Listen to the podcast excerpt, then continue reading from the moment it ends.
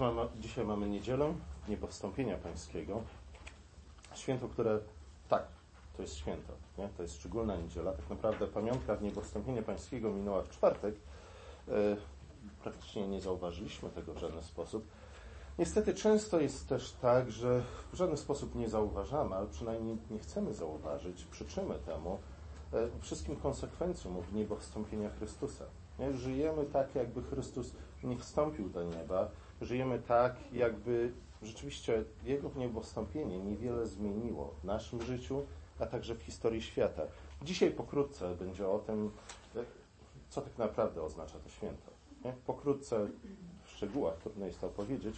Następna niedziela jest y, pamiętną zesłania Ducha Świętego, za dwa tygodnie mamy niedzielę Trójcy Świętej, a później mamy tak zwany okres zwykły w kalendarzu y, kościelnym i w tym okresie zwykłym tak naprawdę będziemy mówić przez cały czas na temat o tym, co oznacza, jakie są konsekwencje w niebo wstąpienia Chrystusa. Niebo wstąpienie Chrystusa jest y, w pewnym sensie kulminacją tego wszystkiego, o czym mówi całe Pismo Święte.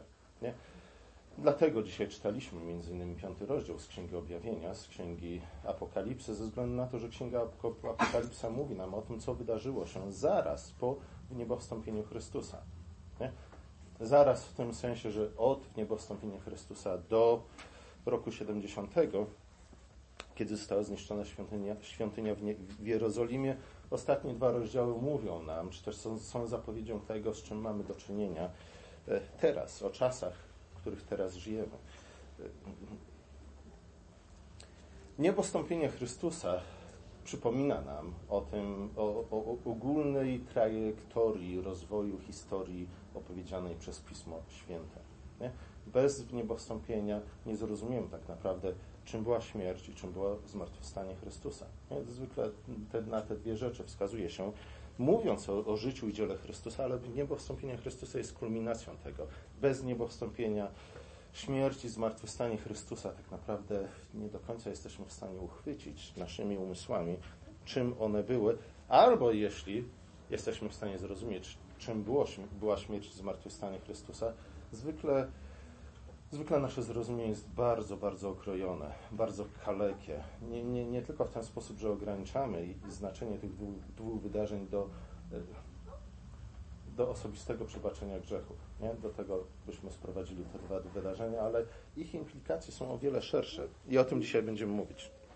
Będziemy mówić o tym, że tak naprawdę,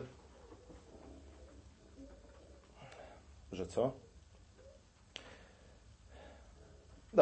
Przyjrzyjmy się księdze, księdze objawienia. Albo nie, albo nie. Wychowałem się w kościele, w którym y, o, o polityce niewiele się mówiło. Ze względu na to, iż politykę uważano za coś y, brudnego, za coś, czym i rzeczywiście w tamtych czasach to było coś brudnego.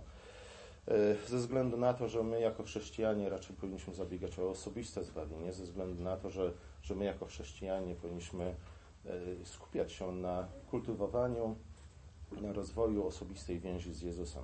I rzeczywiście tak jest, nie? ale na tym nie powinniśmy się zatrzymać. Jeśli nie dostrzegamy politycznych implikacji Ewangelii, jeśli nie dostrzegamy tego, że, że cała teologia, czyli wszystko, co mówi Pismo Święte, jest w znacznej mierze teologią polityczną, okrajamy, to, okrajamy Ewangelię. W pewnym sensie głosimy też fałszywą Ewangelię, tym sensie, że nie głosimy pełnej Ewangelii, w tym sensie, że nie jesteśmy w stanie dostrzec e, o wiele większych implikacji dzieła Chrystusa. Nie, nie jesteśmy w stanie dostrzec Jego chwały objawionej w tym, że Chrystus teraz zasiada po prawicy Ojca i tego wszystkiego, co z tego wynika. Bardzo często nazywamy Jezusa Panem, nie? ale co to oznacza? Zwykle nie rozumiemy, co to oznacza. Grecki termin kyrios tłumaczone w naszych Bibliach jako Pan, jest tytułem cesarskim, odnoszonym w tamtych czasach do cesarza przede wszystkim. Cesarz był panem, w tym sensie, że był władcą całego świata, przynajmniej imperium, ale bardzo często imperium rzymskie w Piśmie Świętym jest przedstawiane, jest nazywane całym światem. Kiedy za każdym razem, gdy nazywamy Chrystusa Panem, oznacza to nic innego, że wyznajemy wiarę w Tego, który wstąpił do nieba i zasiada po prawicy Bożej. nie? poczytać po prawicy Ojca. I, i, I w to wszystko, co z tego wynika. Ale znów, co z tego wynika? O tym trochę dzisiaj powiemy. Gdy mówimy o Kościele, mówimy o eklezji. To jest grecki termin, którym Kościół jest nazywany w Piśmie Świętym, w Nowym Testamencie zwłaszcza. E, czym była eklezja pierwotnie? Nie? Pierwotnie w języku greckim, gdy, gdy, gdy Paweł przybył na przykład do, do Efezu i tam głosił Ewangelię, czynił to najpierw do Żydów, później do, do Greków, głosił ją w, w, w języku greckim, używając tego terminu e, e, eklezja. Co słyszeli Grecy, słuchając apostoła Pawła, gdy głosił im Ewangelię? Eklezja to był znów techniczny termin na określenie zgromadzenia obywateli danego miasta, na przykład miasta Efezu. E, gdy Paweł przybywał na przykład do Efezu po to, by ustanowić tam eklezję, czyli Kościół, innymi słowy, przybywał do Efezu po to, aby ustanowić tam alternatywną Radę Miejską, nie? po to, aby ustanowić tam alternatywne władze tego miasta. Nie? Kościół jest niczym innym, jak właśnie nowym miastem, czy też po grecku nową politeją. Nie wiem, czy kto z Was czytał yy, świętego Augustyna na temat czego? Państwa Bożego. Nie? Augustyn bardzo wiele ma do, do powiedzenia na temat tego, że Kościół jest alternatywnym społeczeństwem, alternatywną cywilizacją, alternatywną kulturą i Kościół został powołany do tego, aby ustanowić alternatywną władzę. Nie? Zobaczcie, Kościół w czasach komuny w znacznej mierze uciekał od tej części Ewangelii. Nie? Dlatego był tolerowany przez władzę. Dlatego, że władzom nie zależało na tym, żeby chrześcijanie zajmowali się prawdzi ustanowianiem prawdziwej eklezji, ale raczej po to, żeby stworzyli komuny, getta, w których by izolowali się całkowicie od życia publicznego. Nie? Co to oznacza? To oznaczało w praktyce, że, że chwała Chrystusa zasiadającego po prawicy Bożej nie była objawiona tych kościołach. Nie? Ten kościół nie był w żadnej mierze zainteresowany tym, aby objawić chwałę Chrystusa zasiadającego po prawicy Ojca. Nie? Ta część Ewangelii była dla tych, tego typu kościołów czymś obraźliwym, nie? kamieniem obrazy, odrzucali tę część Ewangelii. Cała teologia jest teologią polityczną, w bardzo szerokim znaczeniu. Nie? Nie, nie, nie, tak szerokim znaczeniu, iż tak naprawdę mówiąc o teologii politycznej mamy na myśli zorganizowanie, sposób zorganizowania życia całej ludzkości, nie? nowej ludzkości przynajmniej zgromadzonej w Kościele. E, cała teologia, nie? cała Ewangelia jest skupiona na e, jednym przekazie. Gdybyśmy chcieli e, streścić Ewangelię w jednym zdaniu, co byśmy powiedzieli? Chrystus jest Panem. Nie? To było pierwsze, pierwotne wyznanie uczniów Chrystusa, chrześcijan, że Jezus jest Panem. Nie? W tych słowach streszcza się cała Ewangelia. Nie? O tym przypomina nam dzisiejsza niedziela. E, I musimy pamiętać o tym, że za każdym razem, gdy wyznajemy, że Chrystus jest Panem, e, wyznajemy, iż Jego dzieło odnosi się nie tylko do naszego osobistego życia, ale też do całego stworzenia, do całej cywilizacji, do całej kultury, do życia politycznego itd. Tak itd. Tak w ten sam sposób funkcjonuje inne, inny tytuł Chrystusa, Syn Boży. Nie? Syn Boży jest tytułem królewskim, który przypomina nam o tym, że Chrystus jest Panem, że On jest królem królów i Panem Panów, nie tylko w jakiś eteryczny, bliżej nie, niezdefiniowany, duchowy sposób, nie? ale On jest Panem całej rzeczywistości. Piąty rozdział objawienia, siódmy rozdział Księgi Daniela wprost o tym mówią nie? I, i o tym nam przypominają. Ale po kolei. Cała Księga Objawienia mówi nam o tym, o, o implikacjach, o konsekwencjach w niebo wstąpienia Chrystusa. Jeśli chcemy się dowiedzieć tego, e, co się wydarzyło wraz w niebo, w niebo wstąpieniem Chrystusa, e, przeczytajmy Księgę Objawienia. Nie? Tam znajdziemy te bezpośrednie skutki tego, że Chrystus zasiadł na poprawicy Ojca. Księga Objawienia, piąty rozdział. E, mam nadzieję, że znacie dość dobrze ten tekst. Zresztą przed chwilą go czytaliśmy. Jest to druga wizja Jana, opisana w Księdze Objawienia. Jan został zabrany do nieba przez ducha. Tam widzi i uczestniczy też w niebiańskim nabożeństwie, w niebiańskiej liturgii. Moglibyśmy wiele nauczyć się właśnie z tej na temat tego, jak ma wyglądać nasze nabożeństwo, jak ma być ukształtowana nasza liturgia, ale o tym przy innej okazji. Na samym początku piątego rozdziału, piątego rozdziału widzi, Jan widzi po prawej stronie tego, który zasiada na tronie zwój, księgę zapieczętowaną siedmioma pieczętami. E, problem jednak polega na tym, iż nie ma nikogo, kto mógłby otworzyć tę księgę. Dla Jana jest to powodem do, do wielkiego żalu. Jan zaczyna lamentować, płakać, smucić się strasznie z tego względu, iż, iż ta księga nie może zostać y, otwarta. Księga zawiera coś bardzo ważnego. Otwarcie księgi i przeczytanie tej księgi y, zrodzić mogłoby wiele istotnych konsekwencji. Jan rozpoznaje, iż świat, w którym żyje, nie jest taki, jaki powinien być. Świat, coś stało się złego ze światem.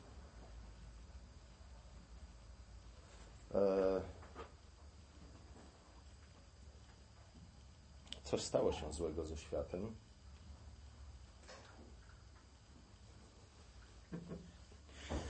Coś stało się złego ze światem, nie? że ludzie nie chcą słyszeć Ewangelii. E, coś stało się złego ze światem, Jan jest tego świadom i, i, i wie, że tylko otwarcie siedmiu e, pieczęci, otwarcie tej księgi oznacza naprawę tego świata. E, naprawę w tym sensie, że sta, świat stanie się tym, czym miał być od początku, od samego zarania stworzenia. Jak długo księga nie zostanie otwarta, świat pozostanie taki, jaki jest. Nie? nie wiem, jakie są Wasze osobiste doświadczenia. Nie? czy to prywatne, czy bardziej publiczne. Nie wiem, czy też odczuwacie, macie to wrażenie, że świat nie jest taki, jaki powinien być. Nie?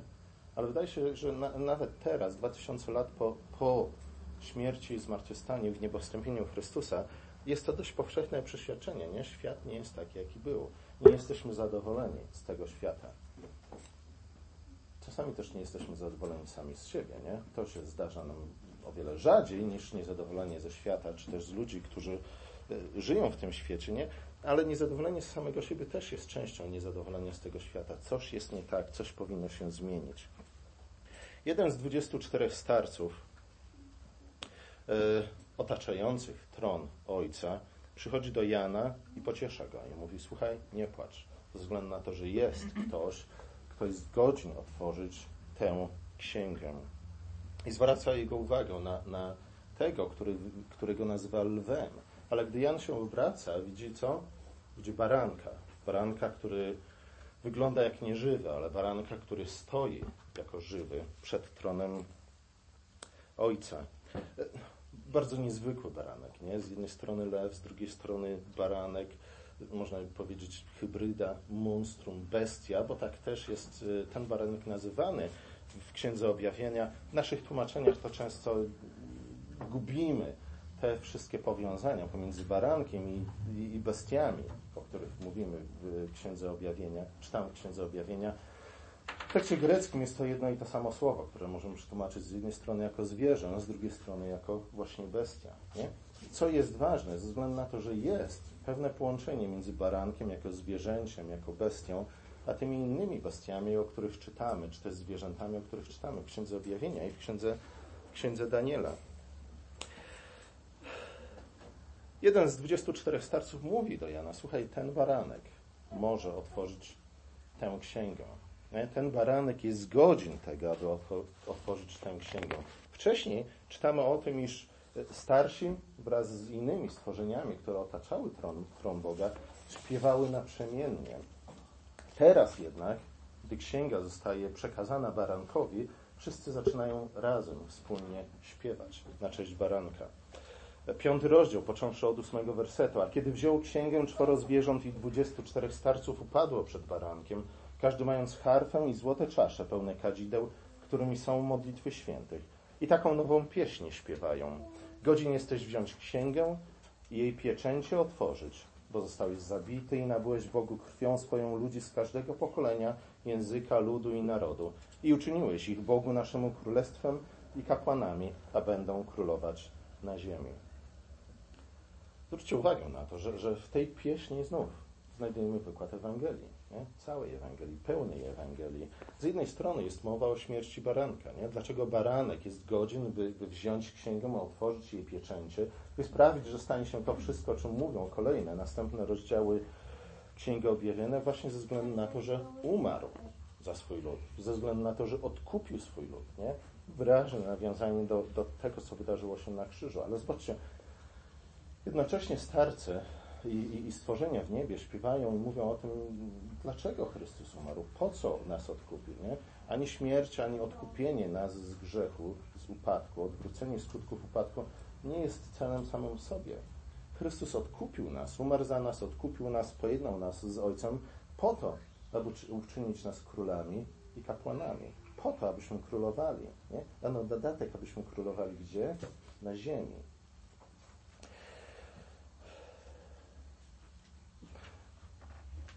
W tej pieśni oczywiście znajdujemy bardzo wiele aluzji, zarówno do Księgi Daniela, ale też na przykład do wyjścia, do wyjścia z, z Egiptu.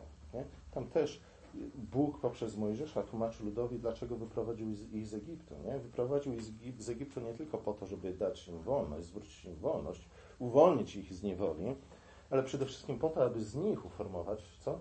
Królewskie kapłaństwo. Nie? Tam też Izrael jest w ten sposób nazwany. Dlatego Bóg daje Izraelowi swoje prawo, dekalog, nie po to, żeby ich umęczyć pod ciężarami tych wszystkich przepisów, ale po to, żeby udzielić im swojej mądrości. Mądrości, którą będą w stanie, przy pomocy której będą w stanie w sposób dobry, mądry i sprawiedliwy zarządzać ziemią, którą Bóg im da. Tym razem jednak Bóg mówi, iż nie, nie daje swojemu nowemu ludowi, nowemu Izraelowi tylko jakiegoś małego wycinka ziemi. Nie? Tamten czas to, co nazywamy ziemią obiecaną, było tak naprawdę czasem, w którym lud Boży miał się przygotować nie? I, i ćwiczyć, przećwiczyć co? Panowanie nad całym światem. Oglądaliście kiedyś kreskówkę? Pinky and the Brain, czyli tak? O, widzę, jedna osoba przynajmniej wie o, co, o czym mówię. Dwie myszy, jedna biała, druga różowa. Te myszy, myszy też co chciały zrobić? Przejąć władzę nad światem. Nie? W każdym odcinku próbują przejąć władzę nad światem w trochę inny sposób. W jednym z odcinków próbują przejąć władzę nad światem przy pomocy muzyki country. Nie? Y, nie udaje mi się. Za każdym razem mi się nie, nie, nie udaje. Słuchajcie, oczywiście ja wiem, że to brzmi, to co mówię, brzmi, przynajmniej brzmiało dla dwóch z osób, które przyszły na dzisiejsze nabożeństwo, jak taka kreskówka, nie? O, o Pinki i, i o różowym mózgu, o dwóch myszach, czy też szczurach laboratoryjnych, nie? No i tutaj siedzimy, ilu nas tutaj jest, nawet nie ma 30 osób, planujemy przyjęcie władzy nad całym światem, nie?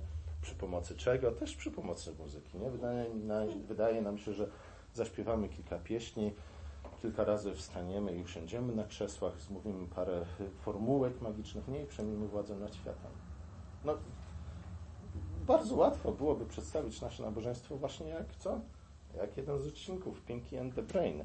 E, problem polega na tym, iż, iż e, wielu chrześcijan dokładnie w ten sposób myśli nie? na temat nabożeństwa. Przynajmniej na temat tego, co niektórzy z chrześcijan mówią o nabożeństwie. Nie? Kolejny odcinek Pinky and the Brain. Zebrali się ludzie, którzy są kompletnymi, jak to się mówi, megalomaniakami. Nie?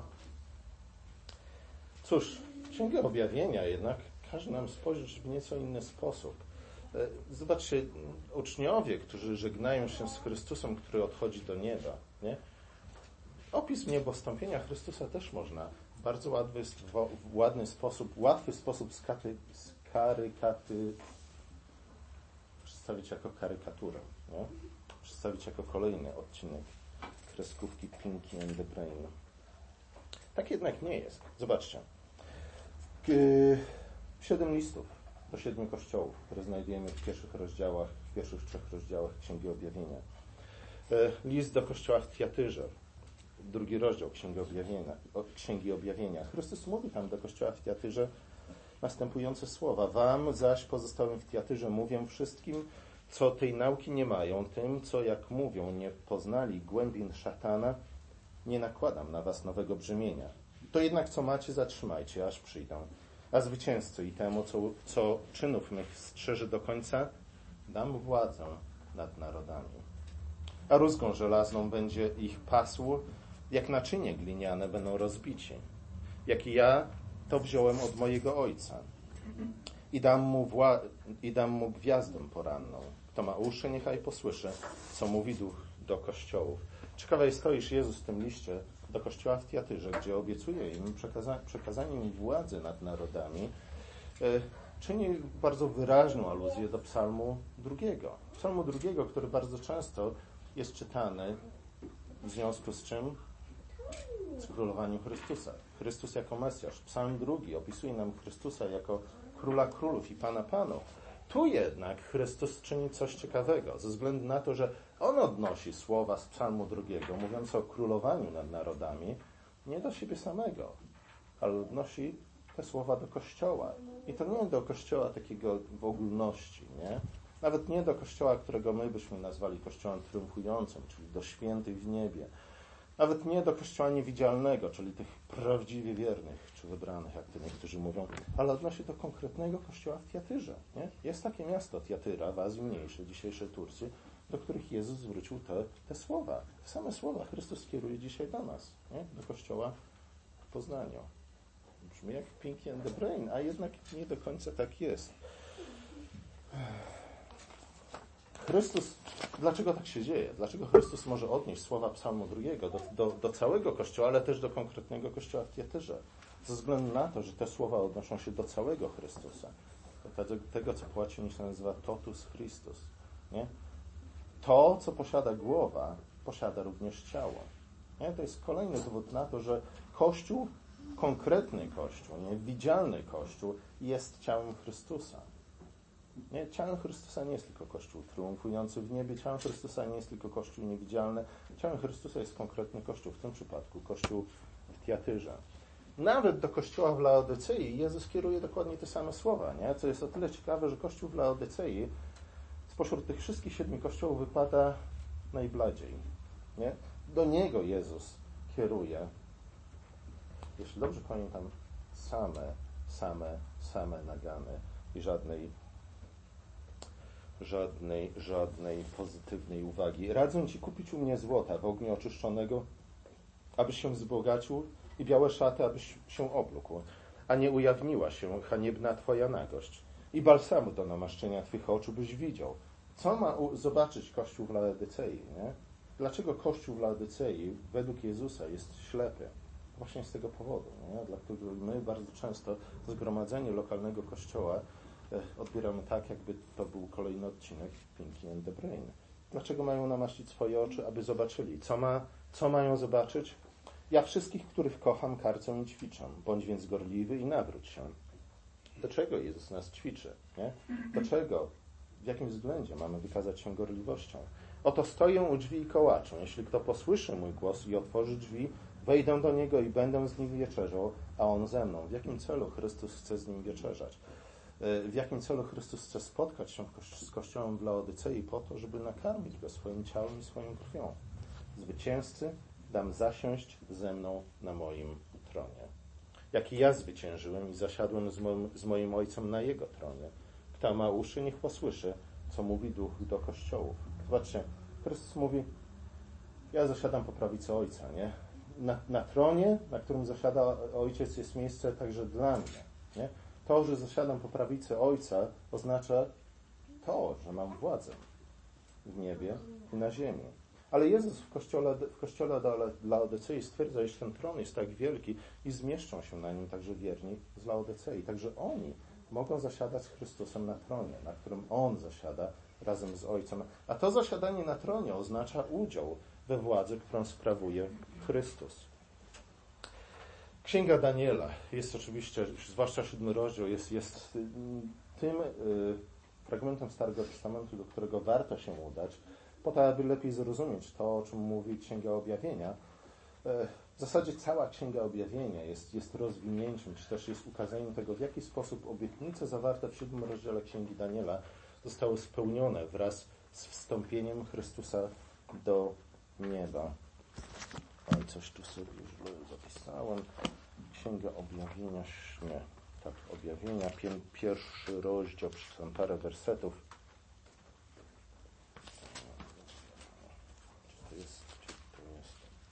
Jan do siedmiu zborów, które są w Azji, łaska wam i pokój do tego, który jest i który był i który ma przyjść. I do siedmiu duchów, które są przed Jego tronem.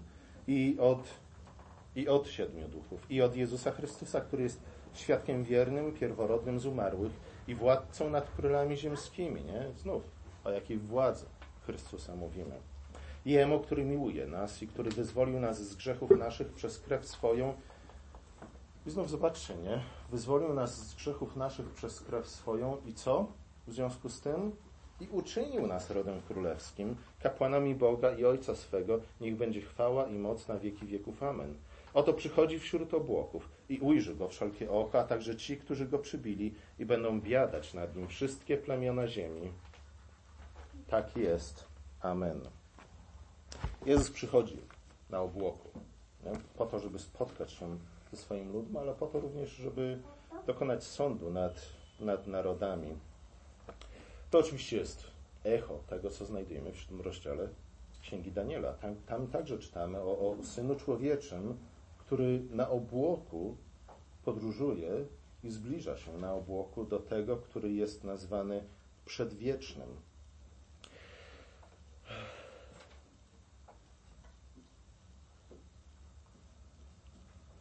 Daniel w ten sposób opisuje tę wizję. I obróciłem się, aby widzieć, co za głos do mnie przemówił. A obróciwszy się, ujrzałem siedem złotych świeczników. I pośród świeczników kogoś podobnego do syna człowieczego, obleczonego w szatę od stóp i przepasanych na piersiach złotym pasem. Nie, to Jan pisze. Ale nie, Jan pisze to i, i, i, i widok Chrystusa, e, który wstąpił do nieba, zasiada, zasiada po prawicy Bożej, jest bardzo ciekawy. Znów ze względu na liczne powiązania z siódmym rozdziałem Księgi Daniela.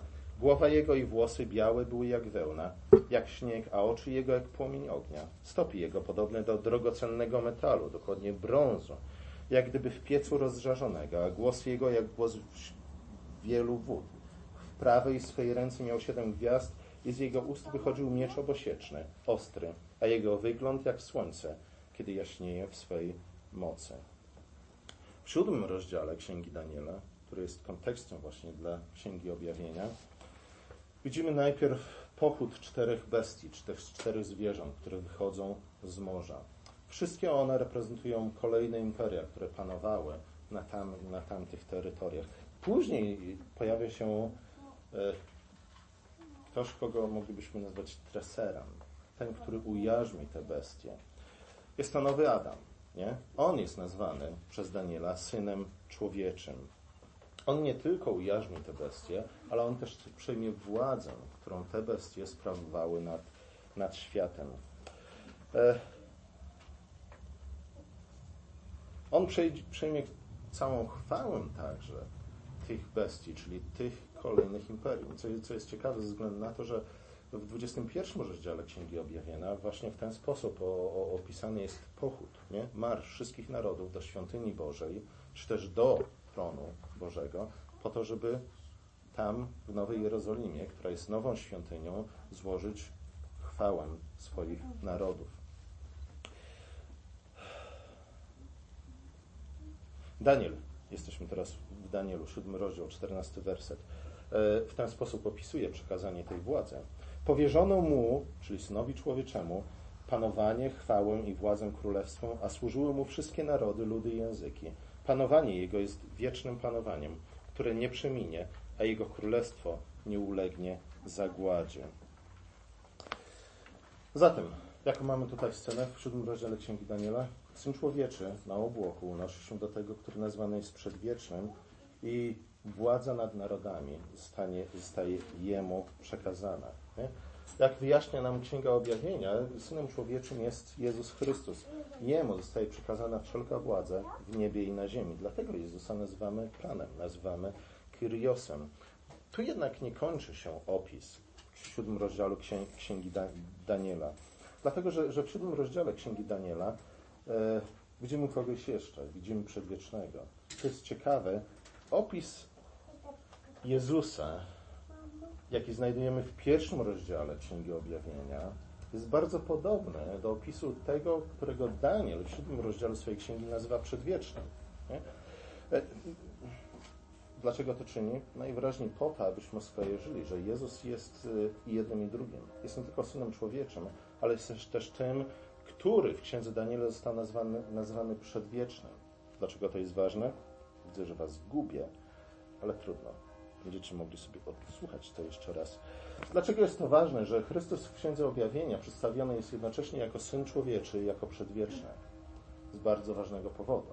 Jako Syn Człowieczy Chrystus przejmuje władzę, wszelką władzę w niebie i na ziemi, ale jako przedwieczny jest tym, który udziela władzy. Nie? To udzielenie władzy jest właśnie tym, o czym my jako chrześcijanie bardzo często zapominamy. E, ze względu na to, że komu Jezus jako przedwieczny udziela władzy?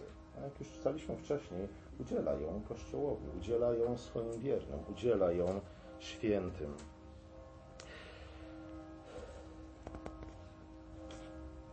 Księga Objawienia na samym początku widzimy Chrystusa jako tego, który już sprawuje władzę nad całym światem. Nie? Księga Objawienia opisuje nam proces, w którym Jezus jako przedwieczny udziela władzy swoim wiernym. Nie?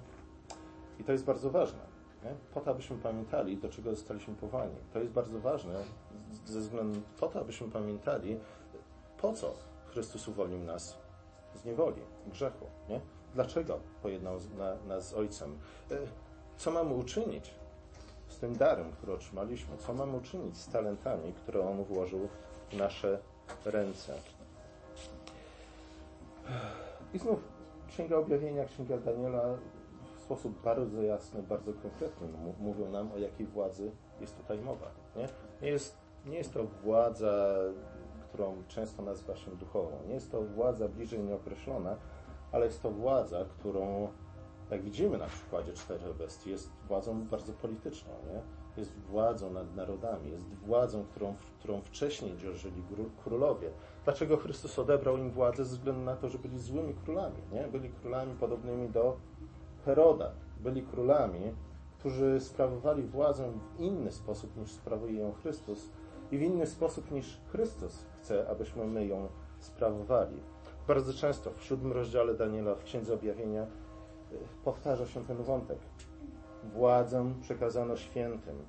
Lud Najwyższego, święty lud Najwyższego otrzyma tę władzę. Punktem kulminacyjnym tego całego procesu przekazywania władzy świętym, czy też Kościołowi, y, jest 20 rozdział Księgi Objawienia. Tam y, święci, święci, czyli w tym przypadku konkretnie męczennicy, zwłaszcza męczennicy, ci, którzy oddali życie za Ewangelię, życie za Królestwo Boże, zajmują miejsce 24 starców. W 20 rozdziale ci konkretni męczennicy, którzy oddali życie za wiarę, zajmują miejsce 24, 24 starców, więc zasiadają na tronach otaczających tron Boga. Cała Księga Objawienia, począwszy od czwartego rozdziału, jest opisem tak naprawdę nabożeństwa, które odbywa się w niebie. Nie? Pod koniec tego nabożeństwa, na samym końcu tej, tej liturgii e, następuje kulminacja. Męczennicy, święci, którzy są w niebie, zasiadają, zajmują miejsce 24 starców reprezentujących lud Starego Przymierza. Tu mamy kulminację procesu przekazania władzy, kulminację procesu przejścia od Starego do Nowego Przymierza. To jest kulminacja przekazania tej władzy. Ciekawe jest to, iż tak naprawdę coś w tym stylu odbywa się na każdym nabożeństwie. Nie? Gdy przychodzi, przychodzimy każdej niedzieli na nabożeństwo, Bóg przypomina nam o tym, co dla nas uczynił, ale przypomina też nam o tym, dlaczego to uczynił. Można było wiele więcej na ten temat powiedzieć, ale czas się kończy bardzo szybko. Zobaczcie, można powiedzieć o wieży Babel. Nie? Czym była wieża Babel? Jakim, była projektem cywilizacyjnym, e, była projektem politycznym. Potomkowie Hama, potomkowie Sema zjednoczyli się po to, żeby zbudować nową cywilizację, której centrum byłaby wieża, byłaby wieża Babel. Wieża Babel, która była przede wszystkim centrum kultu religijnego. Bogu się to nie podobało. Dlaczego Bogu się to nie, nie podobało? Nie podobało mu się to ze względu na to, iż stwierdził, zobaczcie, gdy ludzie się zjednoczą, praktycznie wszystko jest dla nich możliwe. Nie? Gdy ludzie się zjednoczą, gdy ludzie przestają się kłócić, gdy, gdy ludzie rzeczywiście kierują się w swoim życiu tą samą ideologią i dążą do tego samego celu, gdy, gdy są w ten sposób zjednoczeni, nawet poganie są w stanie osiągnąć rzeczy, które mogą nas wielce zadziwić. Ze względu na to, że, że ten projekt był bezbożny, Bóg pomieszał ich języki, nie? Bóg pomieszał ich, ich religię, zburzył to, to religijne, ideologiczne centrum, wieżę Babel. Ale później, zaraz po zburzeniu wieży Babel, znajdujemy co? Historię Abrahama, powołanie Abrahama. Ciekawe jest to, że, że Bóg obiecuje Abrahamowi to wszystko, o co zabiegali budowniczy wieży Babel. Nie? Oni chcieli uczynić sobie wielkie imię. Ale Bóg mówi, Abrahamie, ja Tobie dam wielkie imię. Oni chcieli być licznym narodem, chcieli zjednoczyć wszystkie narody wokół jednej centralnej idei. Ale Bóg obiecuje Abrahamowi, słuchaj Abrahamie, nie? Ty będziesz ojcem wielu narodów, mnóstwa narodów. Wokół Ciebie, wokół Twojej wiary, wokół Twojej osoby zjednoczą się wszystkie narody. Budowniczowi wieży Babel chcieli w ten sposób przyjąć władzę nad, nad stworzeniem, ale Bóg obiecuje Abrahamowi, że co się stanie? Z Ciebie wyjdzie wielu królów. Nie? Z Ciebie wyjdzie król, ten jeden, nie? najważniejszy król, ale też mówi, z Ciebie wyjdą przyszli królowie. Ktoś kiedyś stwierdził, Panu Bogu spodobał się pro, program, czy też projekt Babel e, i postanowił wprowadzić go w życie, ale w inny sposób. Nie? Tą główną różnicą między budowniczami, budowniczymi wieży Babel a Abrahamem było to, iż w przypadku Abrahama Bóg postanowił e, uczynić to po swojemu. Tym razem to niezbuntowany człowiek miał ustalać cele działalności ludzkiej, ale Bóg wyznaczył poprzez Abrahama ten cel. Ciekawe jest to, że, że znakiem y, tego przymierza, które Bóg zawarł z, z Abrahamem, było obrzezanie. Nie? Obrzezanie, które, które, które miało być pieczęcią obietnic, obietnic, które Bóg Abraham, Abrahamowi. Jedną z tych obietnic było co? Było rozmnożenie Abrahama. Jedną z tych obietnic y, było Bóg obiecał Abrahamowi, iż właśnie poprzez odcięcie ciała uczyni go w sposób, w sposób szczególny e, płodnym. Nie? Ryt obrzezania przypomina nam, związany z, z zawarciem tego przymierza, przypomina nam o tym, iż e, to nie Abraham o swoich własnych siłach, nie? To, je, to nie jego własna, nie w swojej własnej mocy. Abraham wyda z siebie przyszłych królów i zaprowadzi Boże sprawiedliwe rządy nad, nad światem. To wszystko stanie się poprzez łaskę. Powołaniem Izraela było właśnie odwrócenie tego wszystkiego, co widzimy upadku wieży Babel, a także upadku Adama, nie?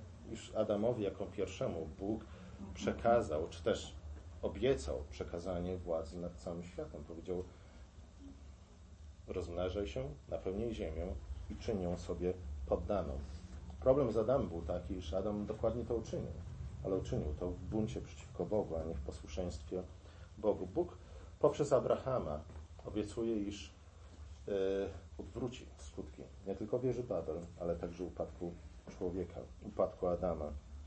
Zobaczcie, ten, ten temat, ten wątek bardzo często powtarza się, nie tylko w Starym Testamencie, ale jak starałem się pokrótce i pewnie zbyt szybko przedstawić Wam, yy, ten wątek ponownie zostaje zawiązany na samym końcu Pisma Świętego. Wstąpienie Chrystusa do nieba oznacza wypełnienie tych obietnic, które Bóg dał Abrahamowi. Królowie wyjdą z Abrahama. E, jego imię Bóg uczyni wielkim. E, w przyszłości powstanie wielki król, o którym mówi między innymi Psalm 72. Król, który y, zaprowadzi prawdziwą sprawiedliwość na świecie. Król, do którego przyjdą wszyscy inni królowie i wszystkie inne narody po to, aby oddać mu chwałę i po to, aby y, oddać mu, czy też udzielić mu chwały swoich narodów. 21 rozdział Księgi Objawienia dokładnie te wydarzenia opisuje. E, ale znów, Psalm 72, podobnie jak Psalm 2, e, mówi nie tylko o tym jednym przyszłym królu.